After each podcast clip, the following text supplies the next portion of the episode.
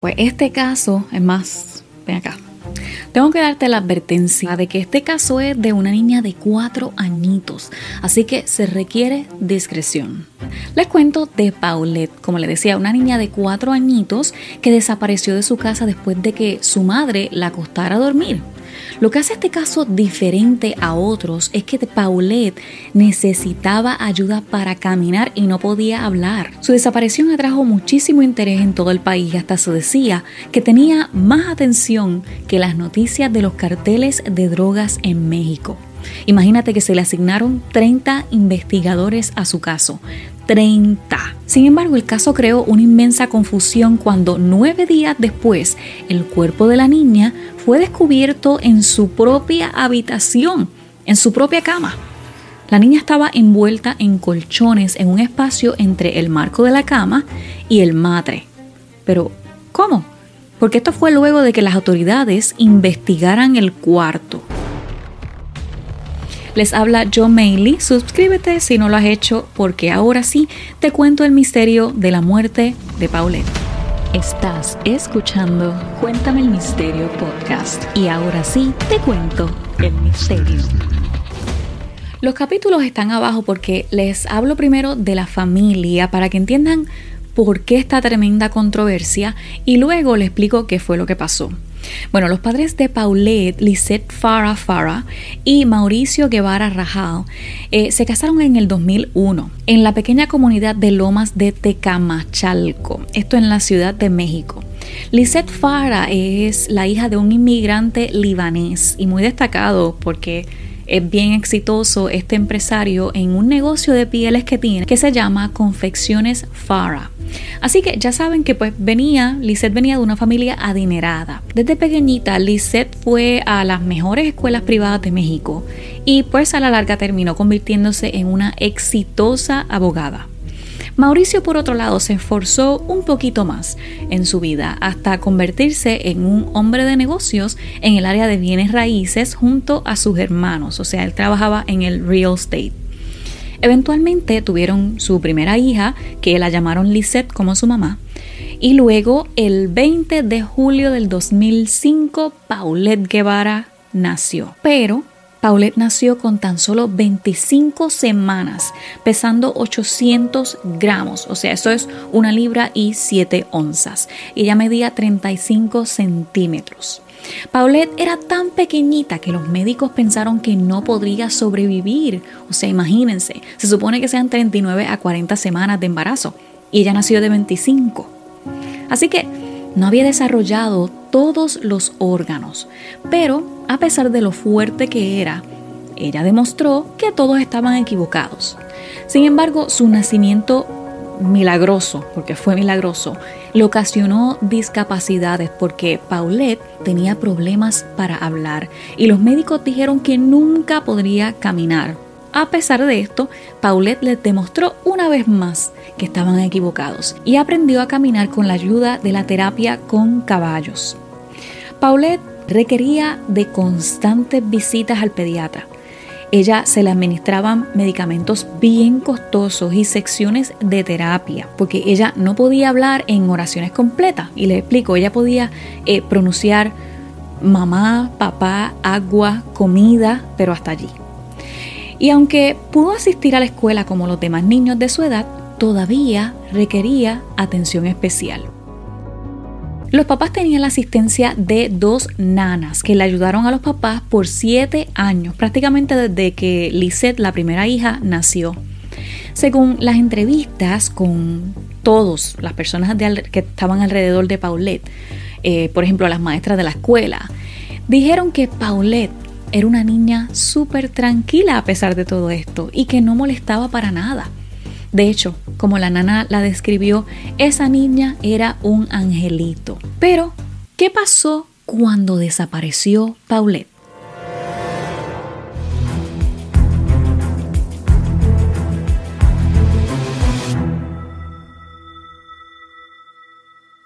El 21 de marzo del 2010, Paulette y su familia regresaron de un viaje a Valle de Bravo. Ellos se bajaron del automóvil y entraron a la residencia donde ellos vivían en el Estado de México.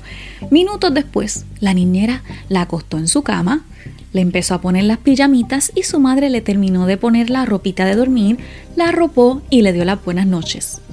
Al día siguiente, Erika Casimiro, la nana que venía por la mañana, llegó a la habitación para despertar a Paulette para que fuera a la escuela. Y para que sepan, usualmente Paulette dormía un poco más que la hermana porque la escuela comenzaba más tarde. Así que ya cuando la hermana se iba para la escuela, la nana entonces iba a la habitación de Paulette, pero este día Paulette no estaba. Entonces eran las 8 de la mañana. Erika va a donde el papá, Mauricio, a preguntarle y el papá le dijo, yo no la he visto, puede ser que esté allí en la cama con su mamá. Pues Erika va de seguido en busca de la mamá, Lisette, al cuarto de ella porque aún estaba durmiendo y le preguntó, pero Lisette dice que no sabía dónde estaba y que podía estar con Mauricio. Y ahí Erika le dice, ya verifiqué con él. Señora, la niña no está. La niña desapareció porque es que no la encuentro. En una de las entrevistas ella dice, empecé a gritarle, a buscarla, saqué todo, me puse a buscarla debajo de la cama, todos los cuartos, pero no aparecía la niña. No había cerradura ni accesos forzados. Ella tuvo que haber sido llevada por alguien, pero tampoco había señales de violencia. Pues continuaron buscando, pero luego de darse cuenta de que la niña no estaba por ningún rincón de la casa, pensaron que podría estar entonces en la zona del condominio donde ellos vivían. Pues entonces ahí salieron a los alrededores, pero nada. Aquí la búsqueda se extendió, entonces comenzaron a dialogar con, los vecinos a ver si la niña estaba alrededor y la seguridad del edificio le dijo a la familia, la niña no pudo haber salido del edificio, yo estuve aquí toda la noche, yo sé que la niña debe estar aún dentro del edificio. Y ya, ya te imaginarás que la mamá es la que iba a llamar a las autoridades para reportarla en ese momento desaparecida por la preocupación y el papá estaría desesperado. Pero luego se dijo que no fue así.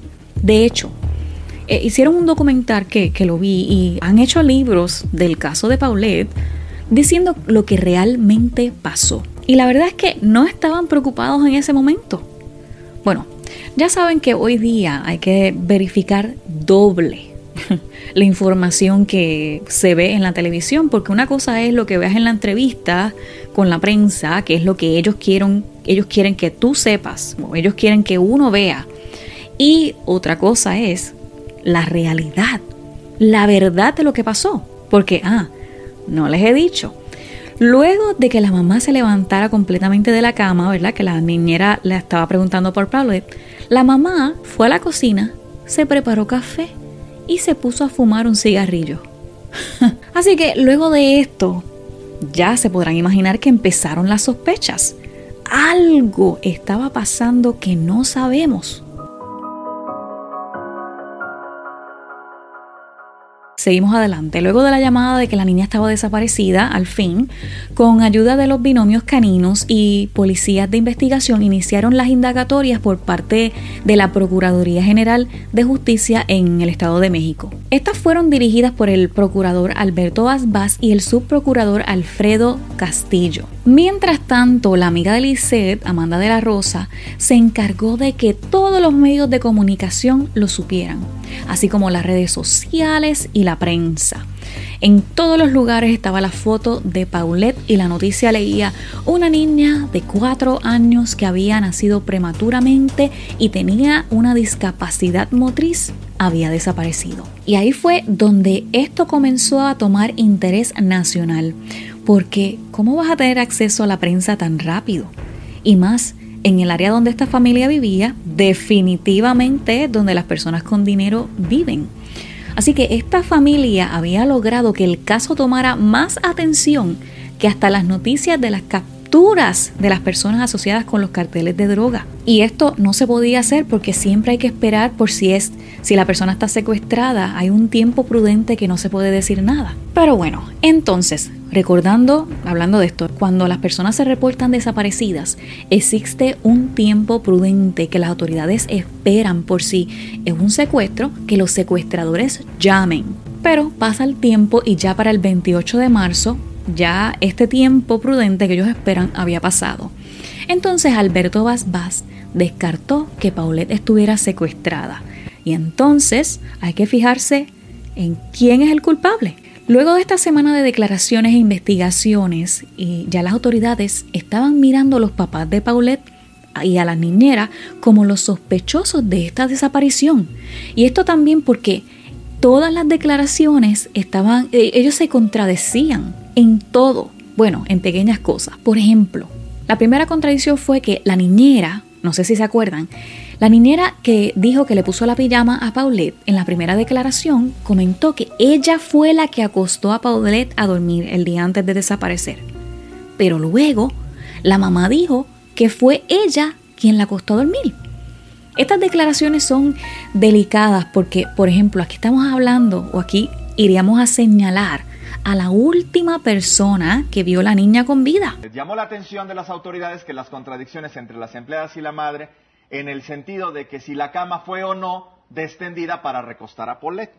Sí, sus declaraciones podrían ser usadas para determinar la situación jurídica de las tres. Durante la recreación de los hechos, Javier le pedía a una de las nanas cómo fue, cómo fue que tendían las camas.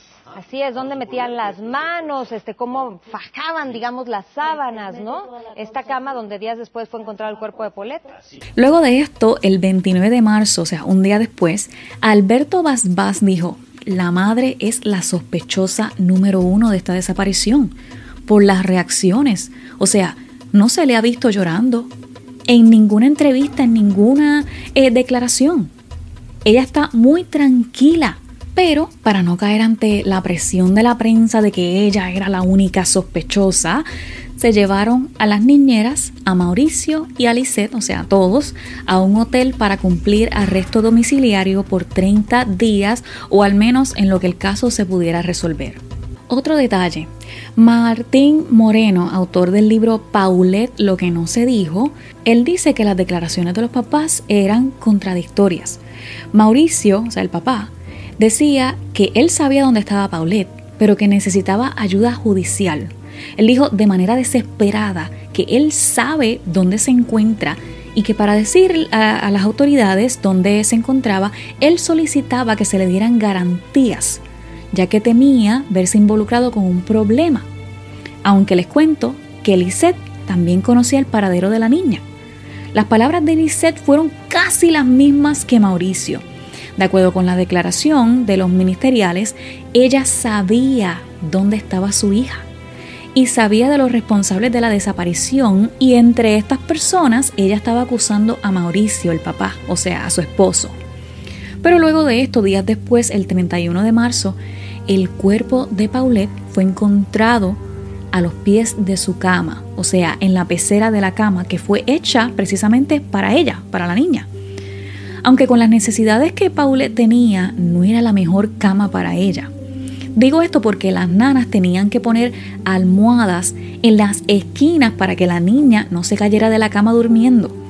También tenían que poner dos colchones debajo, más ella, y escuchen esto, supuestamente dormía con una tela ortopédica sobre la boca para que la ayudara a dormir con la boca cerrada. Esto es un paréntesis, esto no es parte del caso, pero yo en lo personal no entiendo esta parte. Y hasta me siento incómoda solamente de pensar tener algo en la boca que no me deja respirar. Si hay algún método médico así, por favor, déjame saber en los comentarios. Y bueno, continuando, cuando las autoridades la encuentran, que de hecho fue por el olor a descomposición, estaba envuelta en colchones en los pies de la cama. Y ellos pensaron que por las manchas que tenía la sábana donde ella estaba envuelta, le habían agredido hasta morir. Vamos a presentarle ahora un video que fue grabado el día 31 de marzo en la madrugada. Es el video del momento justo en el que se encontró el cuerpo sin vida de la pequeñita Paulette Guevara Farah en su departamento de Interlomas, en Huizilucan, en el Estado de México. ¿Cómo ocurrió esto? Bueno, pues ese día peritos, especialistas de la Procuraduría de Justicia del Estado de México estaban llevando a cabo una reconstrucción de hechos. Recordemos que hasta ese día la Procuraduría estaba investigando la desaparición de la menor. Un perito especialista en ingeniería civil Jorge Rojas González al hacer eh, su trabajo y pasar justo por la habitación de la menor Polet se percató de un olor extraño, un olor a humedad, mencionó ayer en una entrevista televisiva. Fue cuando él, Jorge Rojas González, entra al cuarto, empieza a revisar, levanta la colcha de la cama esperando encontrar algo y con lo que se encuentra es el cuerpo de la menor. A partir de ahí comienza ya otro trabajo de los peritos y esto fue lo que las cámaras registraron en esos momentos.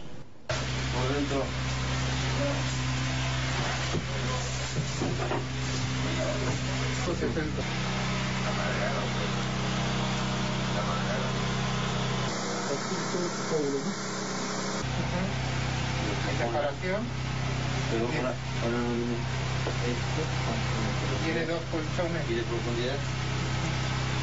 Ocho. Tiene dos colchones. ¿eh?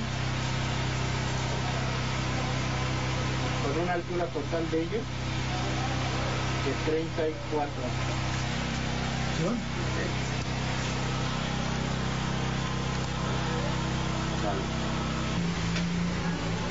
¿No? vamos a ¿Qué punto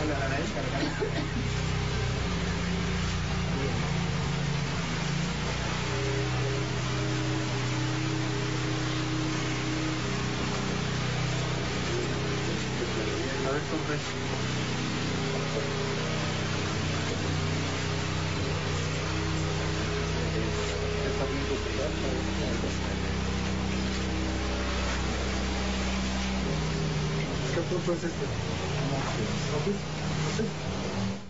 Las imágenes son, son fuertes, pero es justo el momento en el que los peritos hacen su trabajo y descubren por completo.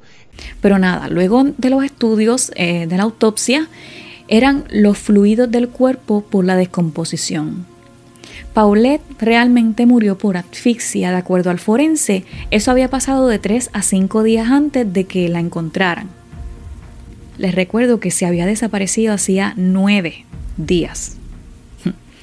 De acuerdo a la autopsia, no sufrió ningún tipo de violencia, ni fue agredida sexualmente. También se dijo que su cuerpo no fue manipulado después de la muerte. Tampoco encontraron rastros de fármacos o de sustancias en el cuerpo que pudieran haber afectado el estado de conciencia.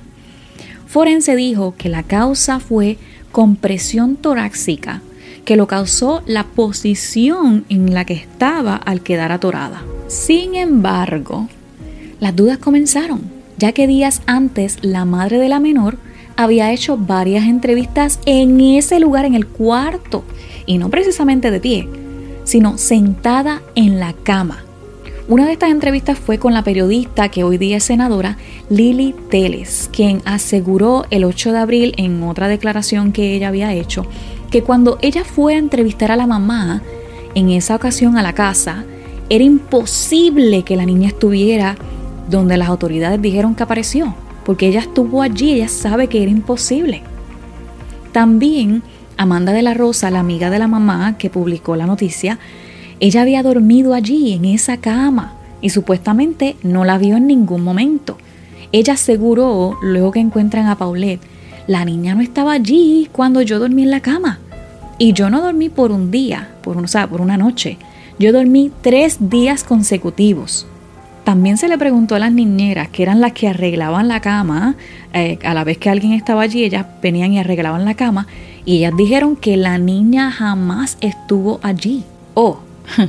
y no podemos olvidar que habían soltado los caninos para que buscaran la niña por el olor.